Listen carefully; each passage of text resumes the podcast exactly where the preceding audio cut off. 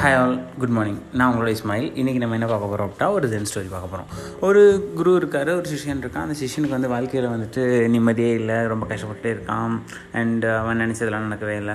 So gen குருகிட்ட கேட்குறான் gen குருவே gen குருவே நம்ம வந்துட்டு என்னோடய வாழ்க்கையில் எந்த நிம்மதியுமே இல்லை. எனக்கு ஹாப்பியாக இருக்கணும். அதுக்கு ஏதாவது வழி சொல்லுங்கள் அப்படின்னு சொல்கிறார் உடனே அது அவர்னு சொல்கிறாரு சரி ஒரு கப் ஆஃப் வாட்டரும் இன்னும் ஒரு கப்பில் தண்ணியும் ஒரு கப்பில் வந்து உப்பும் எடுத்துகிட்டு வா அப்படின்னு சொல்கிறாரு இப்போ இந்த தண்ணியில் வந்து இந்த உப்பை கலக்கு அப்படின்றாரு. கலக்கிறான். கலக்கிட்டு குடிச்சு பார்க்க சொல்கிறான் அவனுக்கு வந்துட்டு எப்படி இருந்துச்சுன்னு கேட்குறது ரொம்ப உப்பாக இருந்துச்சு தலைவரே அப்படின்னு குருவே அப்படின்னு சொல்கிறான் சரி ஓகே இன்னொரு கப் ஆஃப் உப்பு எடுத்துகிட்டு வா. நான் அடுத்து கூட்டு போகிறேன்னு சொல்லிட்டு அந்த உப்பு உப்பு எடுத்துகிட்டு போகிறாங்க உப்பு எடுத்துகிட்டு ஒரு குளத்துல வந்துட்டு அந்த உப்பை போட சொல்கிறாங்க இப்போ அந்த தண்ணியை எடுத்து குடிக்க சொல்கிறாங்க இப்போ எப்படி இருக்குது அப்படின்னு கேட்குறாரு இப்போ வந்து இந்த உப்போட இதே எனக்கு தெரியல அப்படின்னு சொல்கிறாரு ஸோ ஃபைன் ஸோ அதுக்கப்புறம் தான் அந்த குரு பேச ஆரம்பிக்கிறாரு. இது மாதிரி தான் உன் வாழ்க்கையும். உன் வாழ்க்கையில் வந்துட்டு நீ ரொம்ப சின்னதாக நினச்சினா உன் வாழ்க்கையை ரொம்ப சின்னதாக நினச்சினா இந்த ப்ராப்ளம் ரொம்ப பெருசாக தெரியும்.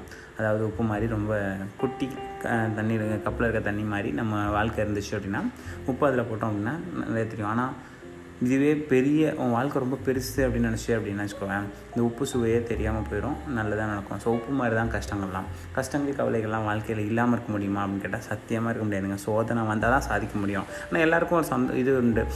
எனக்கு வந்துட்டு ஹாப்பினஸ் மட்டும்தான் வேணும். எனக்கு ஹாப்பினஸ் மட்டும்தான் வேணும். எனக்கு ஹாப்பினஸ் ஹாப்பினஸ் மட்டும் தனியாக இருக்கவே இருக்காது. ஹாப்பினஸோட சொந்தக்காரன் தானே. சேட்னஸ்ஸு போராட்டம் எல்லாமே. ஸோ இது எல்லாமே சேர்ந்து தான் வரும். ஸோ ஒரு ஹாப்பினஸ் உனக்கு வேணும் அப்படின்னா அதுக்கு முன்னாடி நீ கொஞ்சம் விட்டு கொடுத்துருக்கணும்.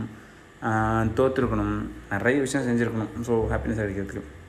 எப்பவுமே உங்கள் ப்ராப்ளம்ஸ் எதாவது இருக்குது அப்படின்னு சொல்லிட்டிங்கன்னா நீ அதை ரொம்ப பக்கத்தில் வச்சு பார்த்தா அப்படின்னா ரொம்ப பெருசாக தெரியும். ஸோ நான் என்ன பண்ணணும் அப்படின்னா ஒரு ஹிமாலயாஸ் மாதிரி பெரிய எவரெஸ்ட்டில் நின்றுட்டு நீ பார்க்கணும் அந்த ப்ராப்ளத்தை ரொம்ப குட்டியாக தெரியும் அந்த ப்ராப்ளம் ஏன்? ஈவன் தெரியாமல் கூட போயிடலாம் ஸோ அந்த மாதிரி நம்ம ப்ராப்ளத்தை நினச்சிட்டு நம்ம வேலையை பார்த்துட்டே இருந்தோம் அப்படின்னா நமக்கு எந்த கஷ்டமும் இருக்காது. இல்லை அந்த ப்ராப்ளத்தை நம்ம பெருசாக நினச்சிட்டு இருந்தோம் அப்படின்னா நம்ம வாழ்க்கை ஃபுல்லாக நிம்மதியே இருக்காது.